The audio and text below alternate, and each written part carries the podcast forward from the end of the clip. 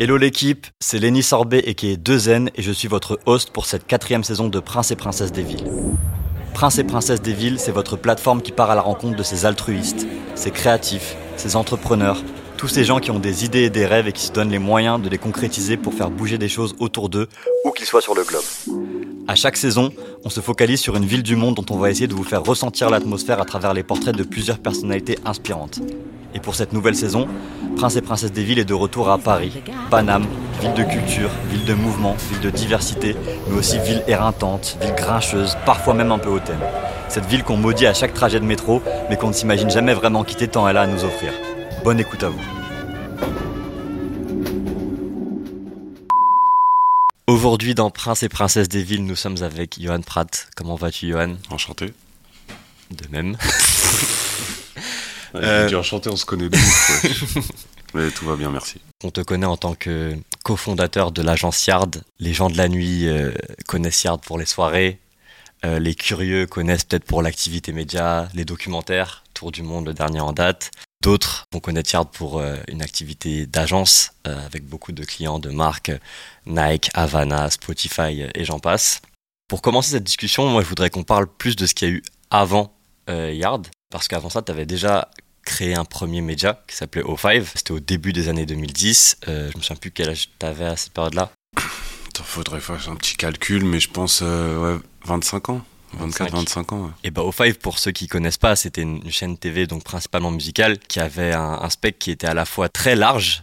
Des fois, tu avais l'impression un peu de sauter du coq à l'âne, mais pour ceux qui s'y retrouvaient, tout faisait sens. C'est-à-dire que tu pouvais passer de Mac Taylor à Woodkid, de 1995 à Gesaffelstein, mais ça avait pas l'air d'être euh, hors propos, on va dire. Et si je, je te parle de ça, c'est parce que à cette, euh, on a une période où lancer un média, ça paraît très évident pour plein de gens. C'est-à-dire aujourd'hui, tu, crées une page Instagram, c'est déjà un média, tu, tu prends un WordPress, tu lui mets un nom et, tu commences à publier du contenu, c'est déjà un média. Par contre, une chaîne de télé, ça être quand même un autre, un autre chantier. Je pense que tout le monde se dit pas euh, demain je peux lancer une, chaîne de télé. Du coup, moi, ma question c'est euh, au début des années 2010, euh, le, le Johan Pratt de 25 ans, qu'est-ce qui fait qu'il se sent en position de, de faire exister un, un projet aussi ambitieux?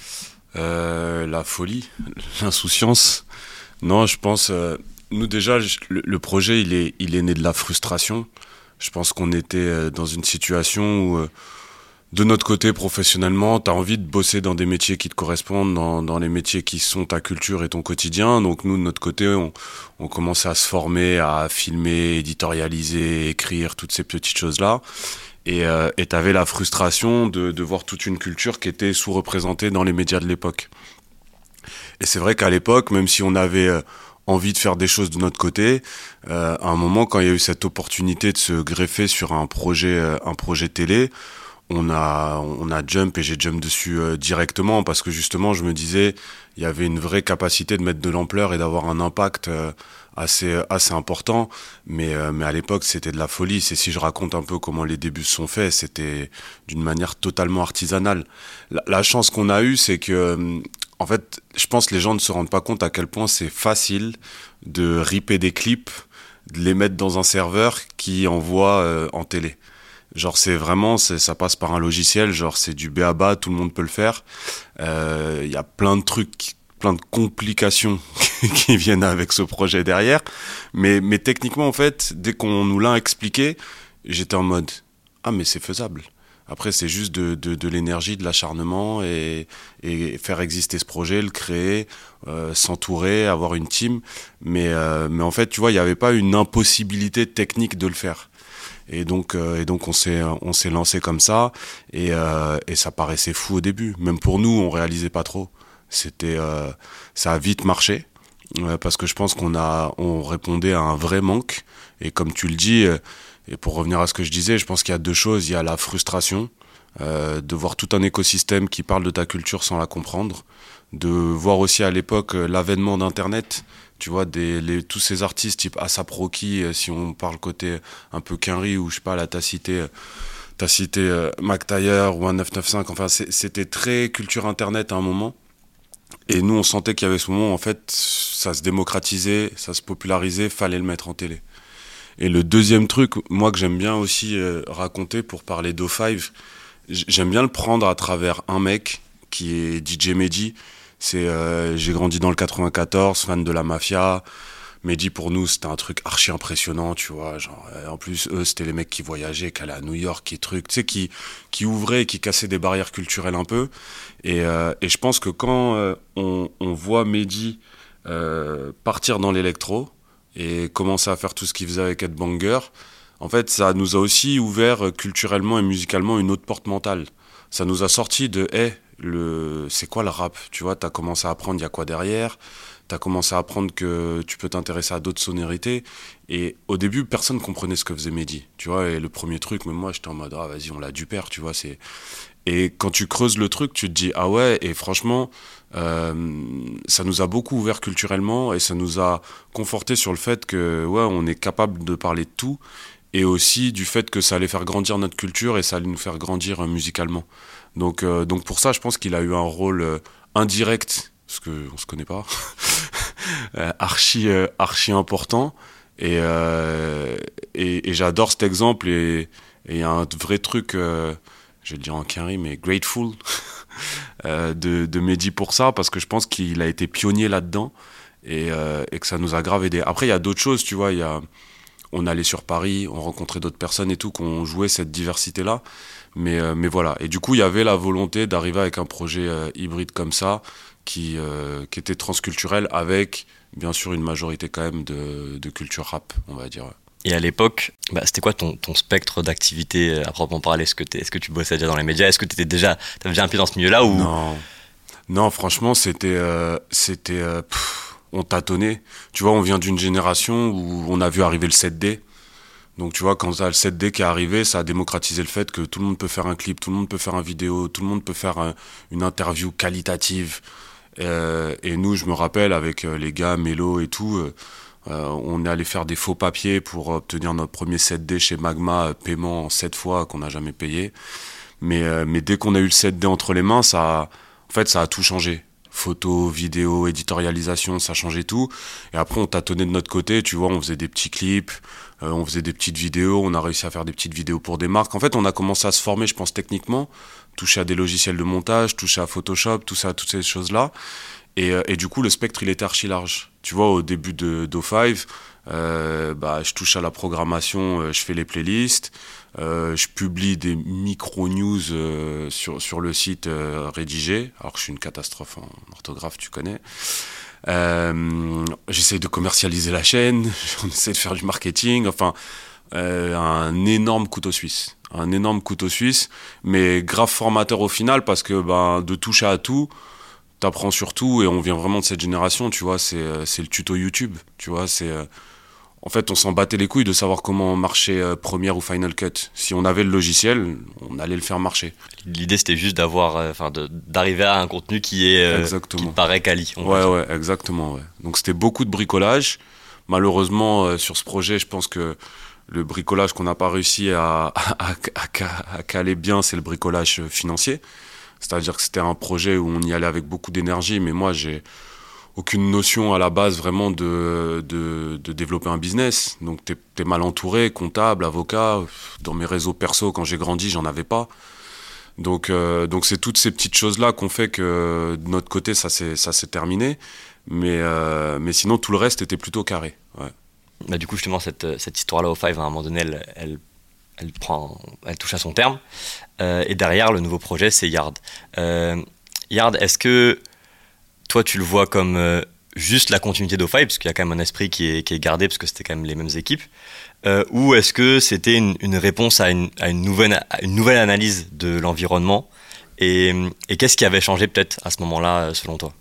Ouais, bah déjà, je pense que oui, il y a de la continuité parce que euh, on a continué sur les events, on a continué sur le média.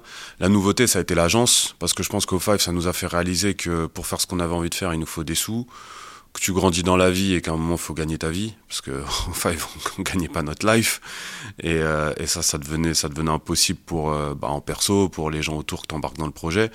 Donc la, la grosse différence de Yard, on s'est dit, l'agence va prendre un, un volet beaucoup plus important. Et encore une fois, parce que tu as une frustration de voir d'autres agences bosser avec plein de marques, bosser sur ta culture, ils le font mal, ils prennent pas les bonnes personnes. Et donc ça faisait sens pour nous. Donc la vraie nouveauté, c'était l'agence. Après, sur le média, on a tout de suite su que ça allait être un challenge totalement différent parce que, en fait, on vient de la télé. Et la télé, c'est un confort. C'est-à-dire qu'on était, on était les seuls quasiment sur notre créneau. Tu vois, la concurrence, c'était Trace TV, M6 Music Black. Donc, c'était pas vraiment non plus le même créneau culturel. Enfin, et, et quand on perd la télé, on sait que sur Yard, ça va être plus compliqué parce que la, la période au 5, on s'est pas formé à éditorialiser sans télé. Sur O5, on était très fort euh, sur nos sélections de playlists, les coups qu'on allait faire sur la chaîne, etc. Machin, mais ton, ton support, ton média, c'était principalement la télé. Et, euh, et, ça, ça nous a fait mal au début, et je pense que ça nous a quand même sous Yard, ça a été un, un gros challenge. Euh, et aussi le deuxième challenge, c'était que sous O5, on avait nourri toute une base euh, je pense notamment euh, page fan Facebook à l'époque, etc., qu'on n'a pas pu transférer sur Yard. Tu vois, genre, on n'a pas récupéré toute la, toute la base de gens qui nous suivaient, on l'a pas récupéré sur Yard. Donc il y a eu un vrai challenge à la création de Yard, vu qu'on avait cette double activité euh, média-agence maintenant. Et, euh, et ça n'a pas été facile, je pense qu'on s'est bien sorti. Je pense qu'il y a eu des décisions aussi de se dire, euh, on va jamais aller, on va jamais aller concurrencer les chiffres de, de Bousca de Combini, de, tous ces trucs-là. Enfin, on sait qu'on sera jamais aussi fat et mainstream, mais vas-y, on va être un peu plus niche, pertinent dans ce qu'on sait faire, et c'est le, choix qu'on a fait.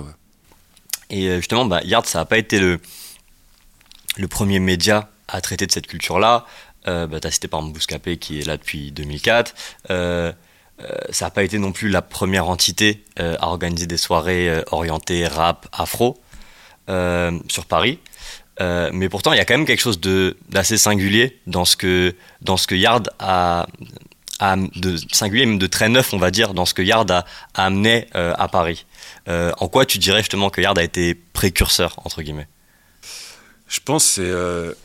tu vois, je, je, dis souvent, on n'a rien inventé. Tu vois, on n'est pas arrivé avec une recette magique, on n'est pas des ingénieurs en mode putain, c'est ça la stratégie. Je pense c'est plein d'alignements de planètes le, le premier, c'est l'émancipation et la démocratisation de cette culture et du fait que je pense qu'il y ait des gens comme nous euh, qui soient en mode euh, putain, faut qu'on nique tout en fait. Et là, il n'y a pas le choix. Genre, euh, faut, faut prendre ce qu'il y a à prendre, faut y aller, faut, faut tout défoncer. Et surtout avec cette volonté de toujours faire plus et mieux pour notre culture. C'est euh, qu'on fait des soirées, on se dit non mais attends, pourquoi on célèbre pas le rap au Grand Palais, à l'Olympia, à la Cité de la Mode, au Palais de Tokyo? Pourquoi avec des soirées électro? On est allé à des soirées électro, on a vu ça, on a dit mais là c'est là qu'on veut être. Et je pense que c'est ça, ça c'est vraiment ça qui nous a poussé à essayer de défoncer le maximum de portes pour mettre notre culture là où on pensait et nos gens là où on pensait qu'elle qu'elle mérite d'être. Je pense qu'il y a eu ça, il y a eu un truc aussi de de qui est peut-être pas perceptible quand tu nous connais pas, mais euh, de, de bienveillance et de communauté. On est très collectif c'est-à-dire que euh, quand tu viens chez nous, qu'on fait un événement, qu'on fait un contenu, enfin, il y a eu tout un écosystème qui s'est mis autour de nous, qui avait un peu les mêmes valeurs que nous, avec qui on construisait tous ensemble. Et, euh, ça, ça a été fédérateur. Tu vois, on n'était pas là à se dire, bah vas-y, on va manger tout le gâteau, euh, tout prendre, sans personne. Et, ça, je pense que ça nous a, ça, a beaucoup aidé au fait que Yard soit un peu un truc différent. Et après, je pense que les soirées aussi, c'était, pour nous, c'était intéressant parce qu'à la base, on vient pas vraiment de là n'y a jamais eu un truc de se dire, on a envie de faire des soirées. Enfin, au début, en toute transparence, on faisait des soirées parce qu'on n'avait pas d'argent pour faire du marketing, c'est-à-dire qu'on n'avait rien pour se faire connaître. Donc du coup, on se dit, ben vas-y, on va faire des soirées, les gens comme ça, on les rencontre, on se connaît, on échange, on truc. Et ça a marché, ça a pris, et après c'est devenu un, un, vrai truc. Dans un second temps, pareil en toute transparence, les soirées c'était le seul truc qui nous rapportait du bif on vendait pas, euh, on vendait pas, il y avait aucune marque qui nous achetait de la pub, qui nous faisait des, des OP de sponsoring, etc. Donc, euh, mais les soirées, on faisait du bif, on vendait des tickets, etc. Donc, euh, donc c'est devenu un truc très important. Et, et, on, a, on a démarré à énormément aimer le faire parce que du coup, on sentait aussi que c'était un endroit où tout le monde se réunissait, tout le monde échangeait. Et, et ça, c'est un truc, je pense aussi, ça nous a positionné. Le fait qu'on ait été les premiers à, je sais pas, à faire du PNL, euh, premier showcase de Damso. Tu vois, tous les mecs qui venaient chez nous au début de leur carrière, c'était un peu un passage obligé, entre guillemets. Enfin, je pense que ça nous a vraiment positionné exactement là où on voulait être. Et, euh, ça a aussi aidé à ce que bah, on, se fasse connaître, on, se fasse, euh, on soit plus légitime. Et, ça, a énormément joué, ouais. Mais c'est vraiment, je pense, c'est un alignement de plein de choses. C'est un alignement de plein de choses qui fait qu'aujourd'hui, on en est où on en est. Et euh, mais voilà. Ceux qui, qui te connaissent, euh, moi le premier en l'occurrence, euh, savent que, que professionnellement, tu es quelqu'un qui n'hésite pas à te mettre, à te mettre très à l'aise. Donc, que ce soit dans ton style vestimentaire, c'est-à-dire, je t'ai déjà vu faire des, des, des rendez-vous avec des gens importants, limite, tu étais en claquette, ou même dans ton langage. C'est-à-dire, tu vas pas parler différemment selon, enfin, peut-être un petit peu, mais pas dans des extrêmes comme certains peuvent le faire. Et justement, comment est-ce qu'on réussit à, à imposer qui on est euh, bah, face à, des clients, parce qu'en fait, c'est quand même eux qui vont apporter l'argent, qui vont faire vivre euh, l'écosystème, et qui euh, ont pas forcément, pour qui c'est pas forcément normal, on va dire, de, de rester soi-même dans le monde professionnel. C'est bah, ça, je pense, enfin, pour moi, et on, l'a un peu tous chez nous, c'est il y a un côté, je vais dire, c'est un peu de la revendication aussi. C'est, je dis pas que c'est facile. Et au début, tu vois, on était dans cet entre-deux de se dire putain merde, ah ouais là, j'avoue, j'ai un rendez-vous avec une régie publicitaire je peux pas y aller comme je suis. Donc tu sais, de mettre un peu ton meilleur jean. Tu... Au tout début, on l'a fait. Après, à un moment, on a dit, eh, vas-y, en vrai, non. En vrai, non. Et c'est pour ça que je parle de revendication, parce que je suis... en fait, on vit dans une société qui a été dictée par le colonialisme. Et, et voir aujourd'hui ta culture arriver au niveau où elle en est et se dire que tu dois aller dans leur code pour qu'ils apportent quelque chose ou qu'ils participent à ce que tu fais, on était là en mode non, c'est pas possible. Tu vois, c'est vraiment pas possible. Et, euh, du coup, euh, ouais, on, y, y, va comme il est. Vous prenez, vous prenez pas, vous achetez, vous achetez pas, mais on n'en a plus rien à foutre. Et je pense que ça, c'est important. Je pense que ça va crescendo. C'est-à-dire que, comme je le dis au début, c'était pas si simple. On le faisait naturellement. Et euh, je pense, comme tu le dis, on a fait des gros coups de, de rendez-vous jogging claquette dans des lieux assez fous. Mais, euh, mais pour nous, c'était important. Ça envoie aussi un signal, tu vois. C'est dire euh, en fait, vous allez nous prendre comme on est, vous allez prendre cette culture et ces gens comme on est, et il n'y aura pas de compromis. Parce qu'il n'y a pas besoin d'avoir de compromis. Et moi, j'ai une embrouille, un truc, bah, tu as dû déjà l'entendre qu'on en parlait au bureau en rigolant. Moi, j'ai mon embrouille de, je sais plus, je crois c'était au lycée, où le prof, il dit, ouais, euh, il dit, retirez vos casquettes. Après, moi, je capte, c'est un signe de respect, tu retires ce que tu as sur la tête, il n'y a pas de souci. Mais je lui dis, euh, mais pourquoi tu retires pas ta cravate? Elle aime bien, c'est pas pareil et tout. Je lui dis, mais ta cravate, c'est un signe d'identification vestimentaire à une culture, à ce que tu crois. Je veux dire, la cravate, ça n'a aucune utilité. Tu me dis, ma casquette, il n'y a pas de soleil dans la pièce, mais ta cravate, elle tient pas ta chemise. Il y a un bouton qui tient ta chemise. Donc je dis, c'est un signe d'identification pour toi culturel. Je dis, nous, la casquette, c'est pareil. Si on s'identifie, on se reconnaît, on se sent bien dans nos vêtements. Enfin, c'est. Et, je pense que moi, c'est des trucs, ça m'a toujours trotté dans la tête de. En fait, je comprends pas pourquoi on devrait se mettre dans un moule qui est pas le nôtre. Tu vois, c'est euh, par respect, il y a des gens que je vous vois. Mais quand tu te renseignes sur ce que c'est le vouvoiement, à la base, bah, c'est un truc d'écart de classe, quoi. C'est, tu t'adresses aux riches, tu le vouvoies. C'était un peu ça à la base, le truc. Tu te dis, bah, pourquoi automatiquement, si je respecte pas la personne en face de moi, je, dois la vouvoyer? Non. Donc je préfère vous voyer un chauffeur de taxi que quelqu'un au ministère ou je sais pas. Et, euh, et justement, bah, Yard, c'est une entreprise qui, qui grandit de manière, euh, de manière exponentielle depuis quelques années. C'est passé un peu. Enfin, ça, on voit que les OP sont de plus en plus grosses, euh, les, tout, tout ce qui se passe est de plus en plus gros. Et justement, comment on parvient à, à, grandir et à conserver quand même. et, enfin, conserver et transmettre surtout un certain ADN d'entreprise. Est-ce que par exemple, vous, il y a des, quand vous, vous êtes amené à bosser avec quelqu'un, il y a quand même des, pas dire des prérequis, mais en tout cas des, des, choses que vous gardez en tête et que vous dites ça, c'est important et ça va fitter, on va dire. Je pense que c'est c'est le plus dur. Je pense que c'est le plus dur pour nous. Et euh, la dernière fois, bah, justement, on citait Bouska avant, on en parlait aussi un peu avec Ahmad. C'est, c'est le challenge aujourd'hui. C'est nous, tout ce qu'on est, tout ce qu'on fait aujourd'hui dans le cœur de l'équipe, c'est parce que, et t'en as fait partie, euh, c'est 10 ans de vie. C'est 10 ans de vie, d'aventure, de, de, contenu. De... Et, euh, et du coup, aujourd'hui, tu te retrouves avec des, des gens qui n'ont pas le même background, qui arrivent, qui arrivent chez toi parce qu'aujourd'hui, Yard c'est cool, euh, t'as un salaire, un CDI, ce qui n'était pas le cas pour tout le monde avant. Et, euh, et, du coup, on est plus attractif. Euh, et ce truc de transmission, euh, nous déjà, je pense la base, c'est euh, se dire qu'on s'entoure, on recrute des gens qui nous comprennent et qui partagent un peu l'ambition qu'on a, la culture qu'on a. Et je pense que ça, on s'en sort très bien. Euh, et après, euh, et après, je pense, c'est comment tu arrives à transmettre ça. Parce que oui, c'est t'as pas obligatoirement le, même vécu, t'as pas le même vécu culturel. Tu vois, nous, c'est vrai que à l'époque où on grandit dans le rap, le rap, faut, faut vraiment aimer ça pour en, pour en travailler. Enfin, c'était une passion. C'est, on a tous abandonné ce qu'on faisait pour ça. Et, euh, et c'est vrai qu'aujourd'hui, c'est, un peu différent. C'est plus facile d'accès, entre guillemets. Il y a, y a, plus de choses qui s'y passent.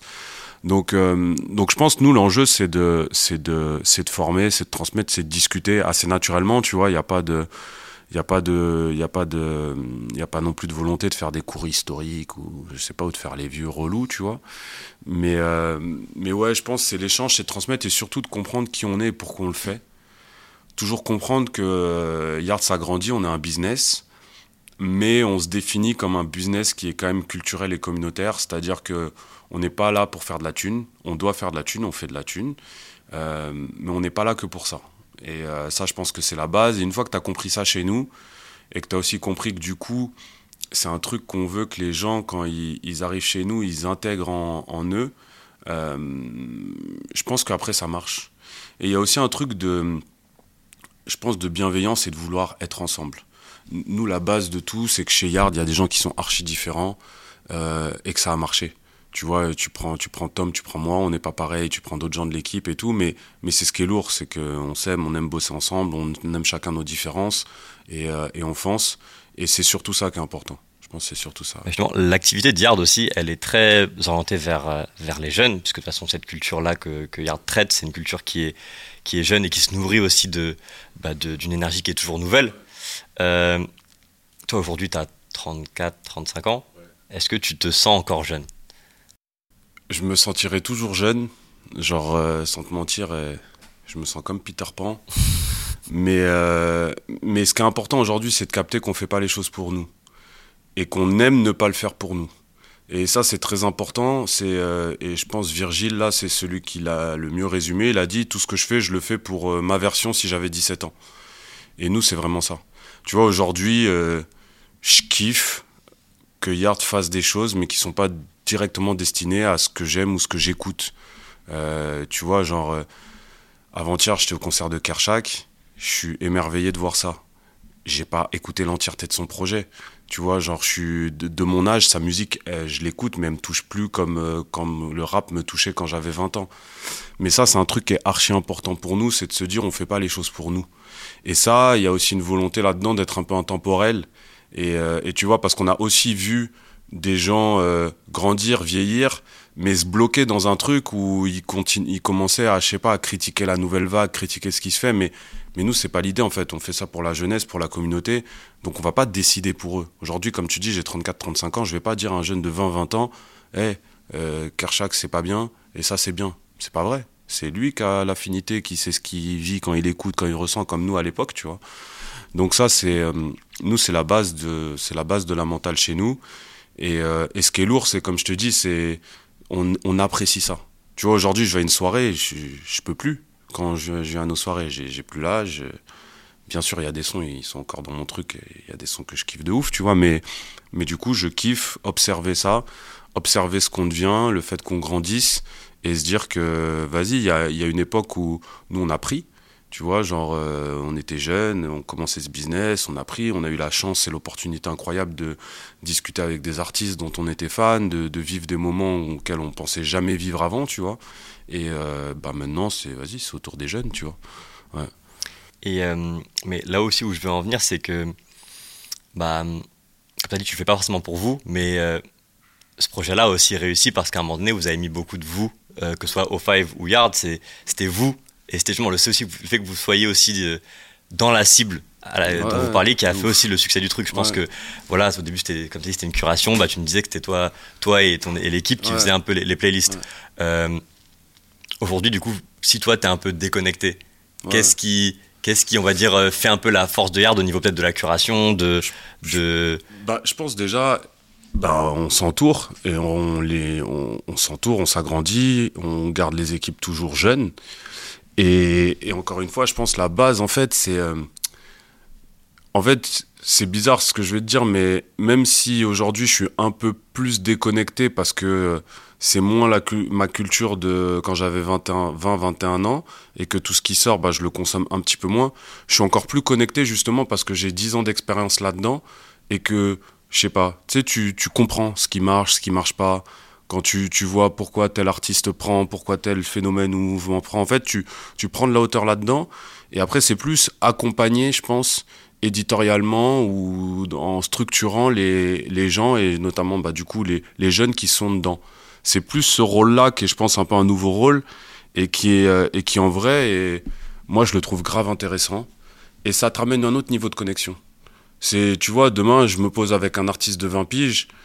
Je vais peut-être pas lui parler de la totalité de sa musique, même si on peut en parler, je peux lui faire des retours sur, euh, je sais pas, euh, sa scéno, deux, trois trucs que j'ai vus, etc. Mais je vais préférer lui parler de, je sais pas, sa construction de vie d'homme, comment il vit sa, sa vie d'homme et sa vie d'artiste, comment il vit ces choses-là. Enfin, il y, a plein d'autres conversations à aller chercher, plein d'autres choses. Et, euh, c'est juste, en fait, savoir où est ta place. Et quand tu évolues euh, dans notre culture, dans une, dans une société comme la nôtre, euh, même en tant qu'homme, c'est juste être au bon endroit. Tu vois, ne, ne pas forcer ta place à un endroit qui est plus le tien. Et dans tous les cas, tu auras un rôle qui sera grave positif ailleurs. Donc, donc c'est un peu comme ça, je pense qu'on qu'on réfléchit. Et là-dedans, tu trouves de la pertinence. Si on s'entourait pas de jeunes, oui, là, ce, ce serait foutu, clairement. Ouais. Mais comme c'est pas le cas, euh, je pense que la pertinence, elle vient de là. Et après, comment tu les entoures, tu les encadres, et comment on grandit tous ensemble. Ouais. Mm. Et qu'est-ce que tu souhaites pour, euh, bah pour la jeunesse euh, à Paris? Euh, Je pense qu'elle soit plus unie. Nous, on a grandi dans une génération où c'était un peu chacun dans son coin. Mais, euh, mais c'est un truc que je comprends, que je capte. Qu'on qu grandit, euh, le, gâteau, il était petit. Tu vois, culturellement, il y avait peu de choses si tu voulais travailler dedans et tout machin. Aujourd'hui, je pense que la jeunesse, elle est dans une position de pouvoir prendre plein de choses.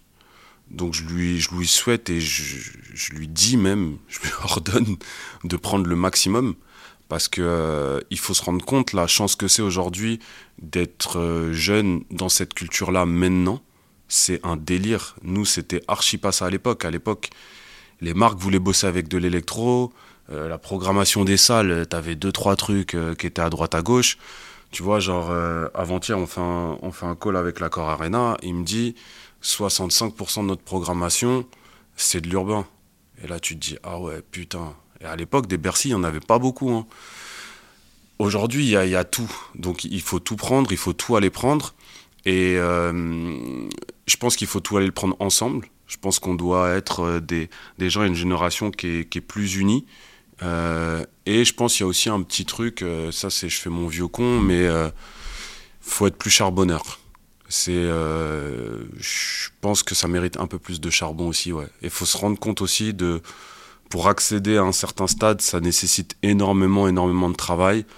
Et je pense que nous, on en est l'exemple. Et quand tu parles à plein de gens aussi un peu autour de nous, qui ont des business un peu à, notre hauteur aujourd'hui, euh, on est tous passés par un charbon assez intense, donc euh, ouais, prenez tout et charbonnez. C'est ça que je dirais, ouais. On a une époque où c'est où c'est très commun de de se mettre en avant en tant qu'individu. Euh, voilà, c'est-à-dire c'est que que ce soit via TikTok, via les réseaux, c'est on va dire que tout le monde, tu t'identifies plus à une personne qui monte sa tête en tout cas en général. Et c'est vrai que ça a été un, média ou en tout cas une plateforme qui a jamais été très incarnée. Euh, même toi là aujourd'hui, tu nous tu nous fais l'honneur, on va dire, de prendre la parole. T'as déjà pris la parole ailleurs, mais euh, ça reste très épisodique, très discret, très. Tu tends pas à te mettre en avant, alors que pourtant, bah, par rapport à ce que tu as fait, il euh, y a des gens, je pense, qui auraient, dans la même position, auraient pu euh, vouloir se mettre en avant. Euh, bah pourquoi, ce, pourquoi ce choix On va dire pourquoi Yard, c'est très opaque, on va dire. Ça va de. Je pense qu'il y a deux choses. Il y a au début une, stratégie pure de nous qui on est de se dire euh, on veut que O5 et après Yard, ça appartienne un peu à tout le monde. Donc dès que tu identifies le, le média, c'est, tu vois, clic, c'est Mouloud. À un moment, Bouscapé, c'était beaucoup FIF. Maintenant, c'est différent, mais on était un peu contre ça. On était un peu contre ça parce qu'on voulait que la plateforme, euh, tout le monde puisse s'identifier, tout le monde puisse l'approprier, qu'on puisse faire plein de trucs à l'intérieur et que ce soit pas lié à nos têtes. Ça, c'était un vrai truc de stratégie de boîte, mais qui allait aussi avec qui on est. Parce qu'en vrai, euh, on n'aime pas ça. Tu vois, je prends mon exemple, je prends celui de Tom, euh, même de gars chez nous, Jess, Samir. toi, quand tu étais chez nous, je pense que c'était pas un truc. Enfin, c'est pas vraiment dans notre personnalité, on fait pas les choses pour ça et euh, on a même une certaine timidité par rapport à ça. Donc les deux sont un peu faits naturellement. Et, euh, et, c'est ça qui a rendu ce truc un peu opaque où euh, aujourd'hui, moi, j'adore venir à une soirée yard et personne sait je suis qui, tu vois. Et si j'ai, si raté le rendez-vous avec l'équipe du lieu ou de la sécurité, ils savent pas je suis qui, ils me demandent mon nom sur la liste et, et si mon nom n'est pas sur la liste, ils me font attendre que quelqu'un vienne me chercher. C'est con, mais ça me fait gaulerie de fou, tu vois. Et parce que en vrai, on le fait pas pour ça, tu vois, on le fait pour accomplir des choses on le fait pour que cette communauté, cette culture, elle bouge, qu'elle se structure, qu'il y ait du business qui sorte de ça. Et euh, après, c'est une vraie question aussi. En grandissant, c'est, euh, on se la pose, cette question-là. Et on a déjà eu des débats euh, autour de ça en interne, tu vois, de est-ce qu'on devrait parler plus, etc. Je pense qu'aujourd'hui, peut-être que c'est intéressant de le faire parce qu'on rentre dans un truc où bah, tu te dis, tu commences à avoir de l'expérience, donc du coup, tu as de la légitimité dans ce que tu dis, tu vois, et, partager ce que tu as vécu, ce que tu penses. Euh, il peut y avoir un côté aussi de, transmission, de formation qui est intéressant. Donc, euh, donc si, si on monte plus nos têtes demain, je pense que ce sera à travers ça euh, et avec humilité. Tu sais, il y a, je, sais que les gens ils nous voient pas toujours comme ça, mais mais il y a énormément d'humilité chez nous. Il y a, on se dit pas qu'on est les plus forts, on est les plus beaux, on a tout niqué. non, on, est, on est assez humble de nature. Donc pareil, euh, si on se met en avant, c'est, euh, il faut le faire en ayant sûr que tu as un rôle précis euh, quand tu le fais. Ouais. Et bah, on est dans une ville aussi, Paris, où, tout le monde se regarde un peu, tout le monde cherche un peu le, le cool selon la, la définition qu'il en a, qui peut, être, qui peut être pluriel, on va dire. Et bah, depuis le début, Yard a toujours une image un peu, un peu hype, tu vois. Il y a toujours un peu ce truc-là où euh, et je pense que c'est aussi un truc qui a fait aussi votre, votre force à un moment donné, c'était le fait que voilà, ça avait un peu un positionnement qui avait l'air plus niche, plus. Mhm. Et, euh, et voilà, aujourd'hui, comment vous. Bah, tu vois, aujourd'hui, au moment aussi où vous, vous, êtes plus gros, et du coup, je pense qu'être plus gros, ça implique aussi d'être plus mainstream. Ouais, euh, de ouf. comment vous vous positionnez aussi justement vis-à-vis de cette notion un peu de, de hype qui, qui, veut tout et rien dire, hein, mais. Non, mais c'est marrant parce que ça, c'est des débats qu'on a eu chez nous de fou. Chez nous, il y a des gens, tu leur dis c'est des hipsters, ils pètent un plomb. Euh, c'est quoi la définition du hipster On sait jamais. Nous, ce qui nous a toujours fait galerie, déjà, si je prends euh, juste à l'échelle de Paname, c'est que euh, pour des gens, on est archi cool. Pour des gens, on est archi pas cool. tout le monde a son avis, tu vois. Et nous, on a toujours navigué là-dedans, ça nous a fait marrer, on, on s'en bat les couilles. C'est-à-dire, si tu penses qu'on n'est pas cool, frère, on n'est pas là pour te convaincre qu'on est cool ou pas. Tu sais, la, la coolness, c'est vraiment un truc qui est, qui est, euh, je pense, ici à Paris, vu très bizarrement, parce que il y a beaucoup de gens, par exemple, qui vont juger de si c'est cool ou pas, mais les gens, ils jugent pas les actes et les faits, en fait. C'est-à-dire que, par exemple, il y a des gens, ils sont cool, ok, tu fais quoi? Ah, on sait pas, ok. Donc pourquoi tu décides ce qui est cool ou pas? Je sais pas. Enfin, tu vois, nous, c'est vraiment un débat, on en a rien à foutre. Nous, on préfère regarder les gens qui font, et c'est ça qu'on trouve cool. Les gens qui font des choses, peu importe ton spectre culturel ou pas, si c'est mainstream, pas mainstream, machin, tu fais des choses, c'est ça qui est cool. Je pense que ça, c'est une mentale qui est, qui est un peu plus qu'un riz, je pense, dans, dans l'approche. C'est aussi un truc qui nous, qui nous correspond bien. Donc voilà, on a, on a toujours un peu euh, navigué là-dedans. Et après, c'est vrai qu'en grandissant euh, et en devenant une boîte plus grosse, je pense que on sait aussi nos initiatives, elles servent à quoi? On sait que quand on arrive avec un projet comme Les Flammes, l'idée c'est d'être le plus large et le plus mainstream possible et d'essayer de taper le plus large nombre de gens possible.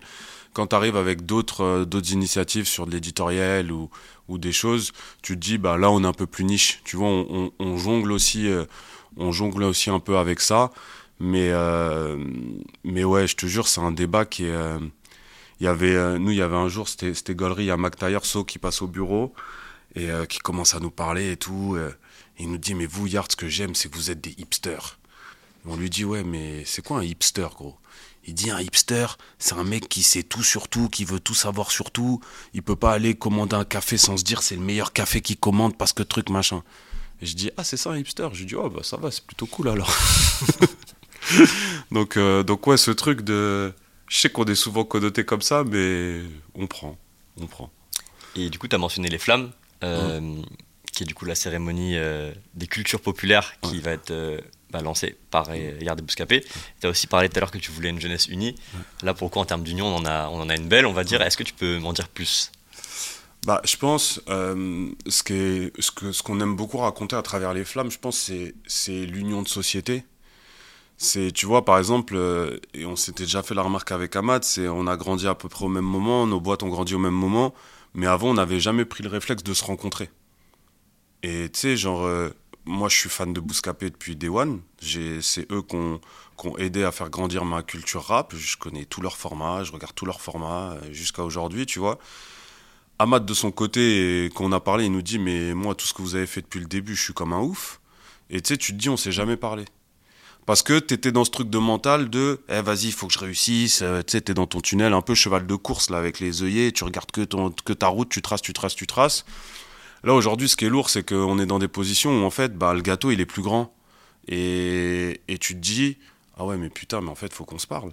Parce qu'on va pas y arriver tout seul, parce qu'il n'y a aucune raison de le faire tout seul tu vois, et parce que faire les choses à plusieurs, ça change tout. Et ça aussi, c'est pareil, c'est un truc qu'on a, que, qu'on a commencé à apprendre en grandissant. C'est, en fait, quand tu regardes aujourd'hui autour de toi, d'autres gens, d'autres industries, d'autres trucs, le faire tous ensemble pour tout prendre, tu commences à réfléchir et tu te dis, ah ouais, mais en fait, c'est comme ça qu'il faut agir. Et les flammes, je pense que ça naît de ça. Tu vois, il n'y a ni côté Bousca, euh, ni nous. Euh, on se dit, ouais, mais en fait, euh, on va le faire chacun de notre côté, et pour réussir à le faire nous, et, et euh, que sinon personne n'allait le faire de son côté. Et donc du coup, l'union, elle vient de là. Et ça, je pense que c'est vraiment un truc qu'on applique de plus en plus. Tu vois, genre moi, sans, je le dis naturellement, c'est quand on est dans notre position d'agence, si on nous demande, vous devez aller chercher quel média, moi, je vais pas dire Brut et Combini. J'ai rien contre eux, ils font leur truc et tout, mais je vais dire Bouscapé au Camino.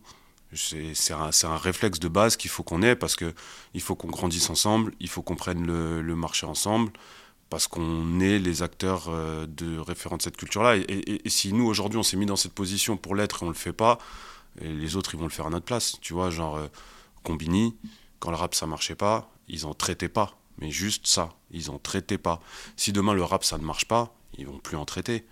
Nous, on sait, si cette culture-là, demain, elle marche pas, on sera toujours là en traité. On va peut-être s'adapter un peu ou quoi, machin, mais on sera toujours là. On était là avant, on sera là après, on est là pendant. Donc, euh, et encore une fois, je dis pas ça en critiquant ces acteurs-là. C'est normal que quand cette culture devient mainstream et que ça fait du chiffre et que ça marche et qu'aujourd'hui c'est du top stream, c'est tout, tout le monde s'intéresse à ça, fasse son business là-dessus, c'est lourd.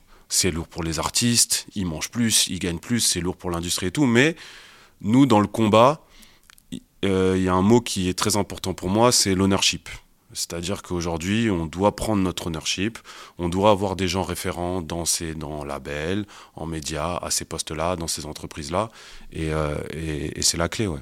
Justement, pour euh, la personne qui suivait Yard euh, en 2014, à l'époque, voilà, c'était beaucoup d'articles, des interviews YouTube, bah, les soirées toujours. Aujourd'hui, si tu follow Yard en 2022, tu vois des Yard School tu vois un contenu qui est, qui est différent en fait de, de, ce qui de ce qui de ce qui pouvait être. Euh, Est-ce que tu dirais que la, la raison d'être de Yard a un peu changé au fil des années? Et, et bah, si oui, quelle serait-elle, on va dire aujourd'hui? Ouais, bah je pense que oui.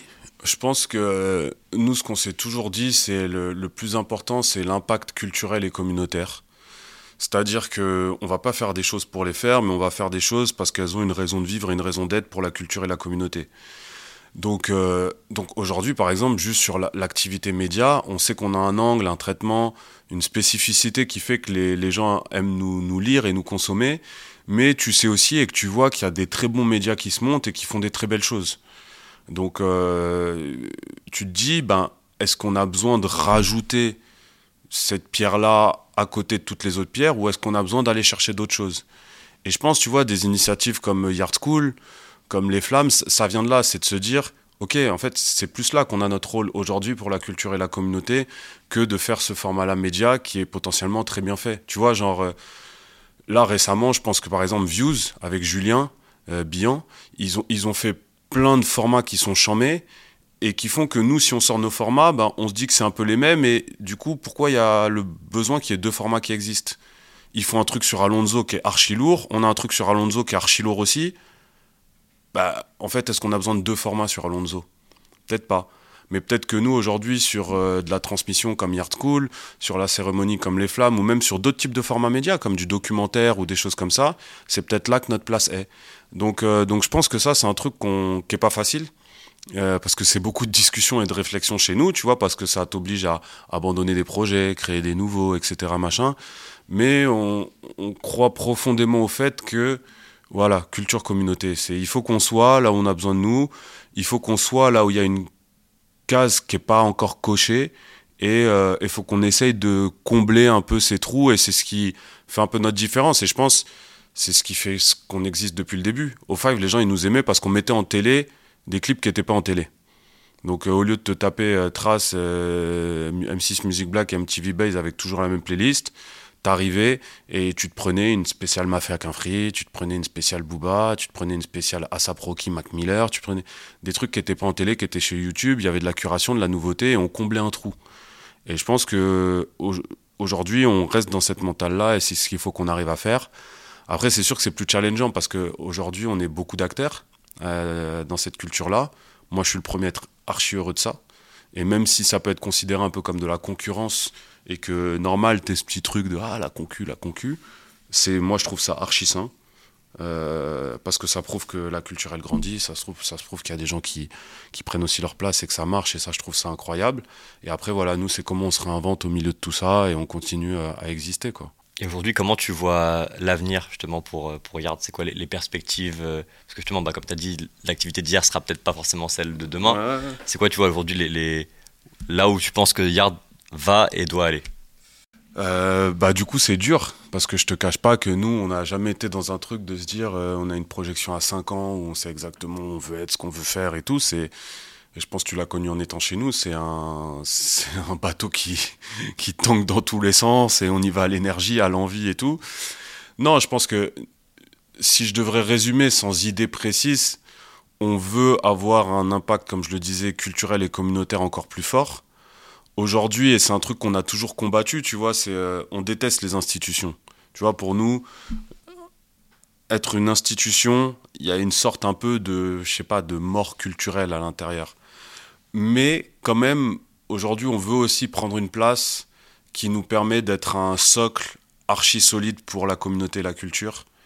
Et ça passe par des choses que je vais, je vais pas dire tout de suite, mais euh, je pense qu'il va y avoir un, gros changement chez nous qui va un peu, euh, qui va un peu fédérer, montrer ce truc-là, euh, et qui va donner une nouvelle plateforme, on va dire, à, la communauté et à la culture en Ile-de-France. On va pas se mentir, même si nos contenus voyagent, mais euh, le, premier, la première idée, c'est déjà d'avoir un impact très fort euh, ici pour, euh, pour le Grand Paris. Et, euh, et, et je pense que c'est la première ambition. Après, de continuer à se développer comme on se développe et de, de trouver notre place, de s'entourer de gens, de se faire kiffer, de faire grandir les gens autour de nous. Ouais.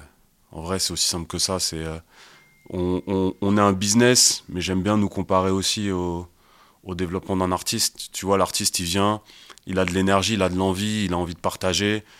Il fait ce qu'il a à faire, il partage ce qu'il a à faire. À un moment, peut-être qu'il se dit ouais, j'ai plus rien à partager, j'ai plus rien à donner euh, parce qu'il y a autre chose, parce que j'ai plus ma place, parce que machin. Peut-être que c'est ce qui nous arrivera et dans tous les cas, il y aura pas de. Ce sera cool. Et bah, du coup, tu as parlé de, bah, de l'île de France, c'est, mmh. qui est quand même encore un, un, focus a priori pour, pour Yard. Mmh. Euh, est-ce que euh, tu penses que, que justement cette, cette histoire aurait pu.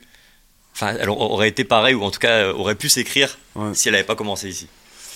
Euh, ça aurait été différent, parce que comme je le disais au début du, du podcast, je pense qu'on a eu un alignement de planètes bien particulier ici, bien particulier au, aussi au fait que cette culture en France, elle avait vraiment besoin d'être entendue, d'être d'être respectée, et on a et, et, elle a grandi énormément et on a bénéficié de tout ça. On était là au bon moment, dans le bon timing par rapport à ça, tu vois.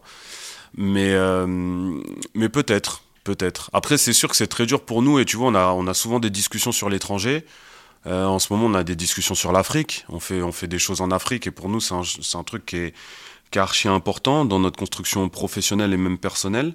Euh, et on voit que ça marche, on voit que ça prend. Tu vois, nous, tu vois, on se dit, la dernière fois, on a fait des trucs à Dakar tu sais, nous, on arrive avec humilité à Dakar. On n'a jamais fait rien fait sur le terrain. C'est-à-dire qu'à Dakar, on n'a jamais fait kiffer la jeunesse euh, comme on l'a fait ici depuis dix ans, avec euh, des contenus, des soirées, des trucs, des machins, des nananas. Et en fait, t'es archi impressionné de l'accueil que t'as. Archi impressionné même de certains qui te disent l'impact qu'ont eu certains formats chez nous, un documentaire, de, voir Yard School même sans y participer, de voir toutes ces initiatives, de l'inspiration que ça leur met. Et nous, c'est un, un, truc qui nous a pas mal touché. Euh, tu vois, la dernière fois, on fait une, on fait une Yard School DJ au, au Ghana Accra, et là, il y, a des, y a des gens qui pull up, et il y a un mec du Bénin qui nous suit sur WhatsApp. Et tu sais, il y a, y, a, y, a, y a que 3000 personnes dans nos groupes WhatsApp. faut vraiment nous suivre pour être sur notre WhatsApp. Et là, tu te dis, ouais, c'est une dinguerie quand même. Donc, tu, tu prends aussi conscience de dire qu'on a peut-être notre place à l'étranger à certains endroits. Et c'est pour ça qu'on pense souvent à l'Afrique. Après, il y a un truc qu'on se dit souvent en interne pour gaulerie de fou, c'est euh, peut-être qu'on l'aurait fait aux States. Peut-être que Didi, il nous aurait. Au lieu de lancer Révolte, il nous aurait pris nous, parce qu'on était 2-3 ans avant Révolte. Et peut-être que là, je serais avec Didi. Ça aurait été pas mal. Ça aurait été pas mal. Non, ce qu'on se dit, c'est la France, il y a une limite business. La France, il y a une limite business parce que les au-dessus, personne ne veut croire en toi. C'est, euh, tu dois tout faire tout seul.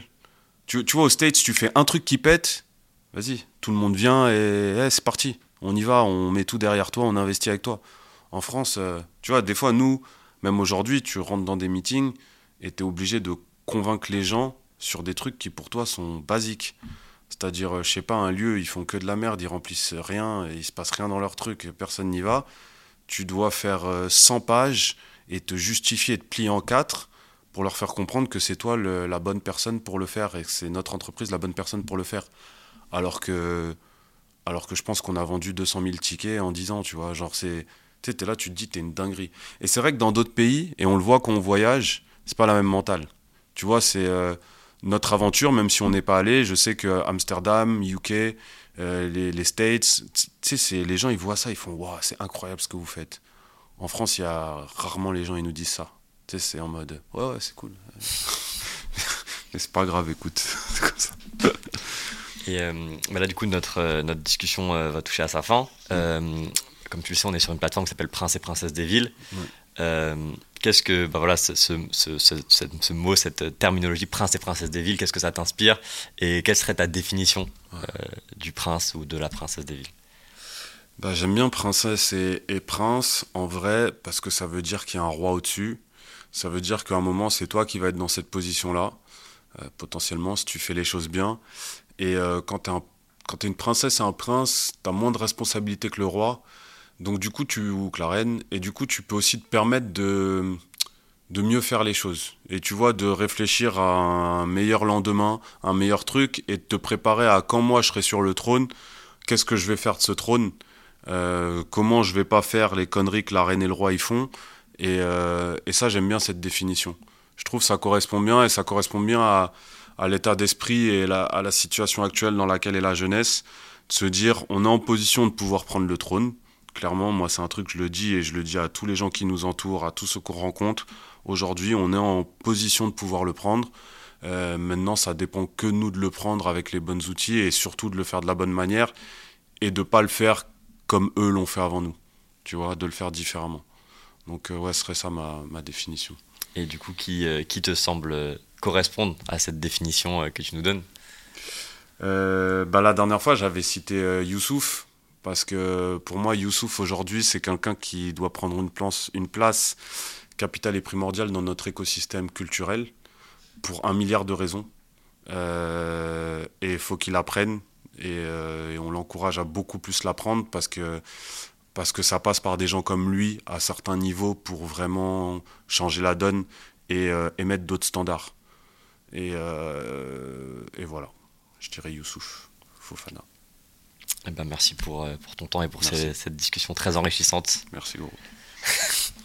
du coup, à la prochaine. À la prochaine.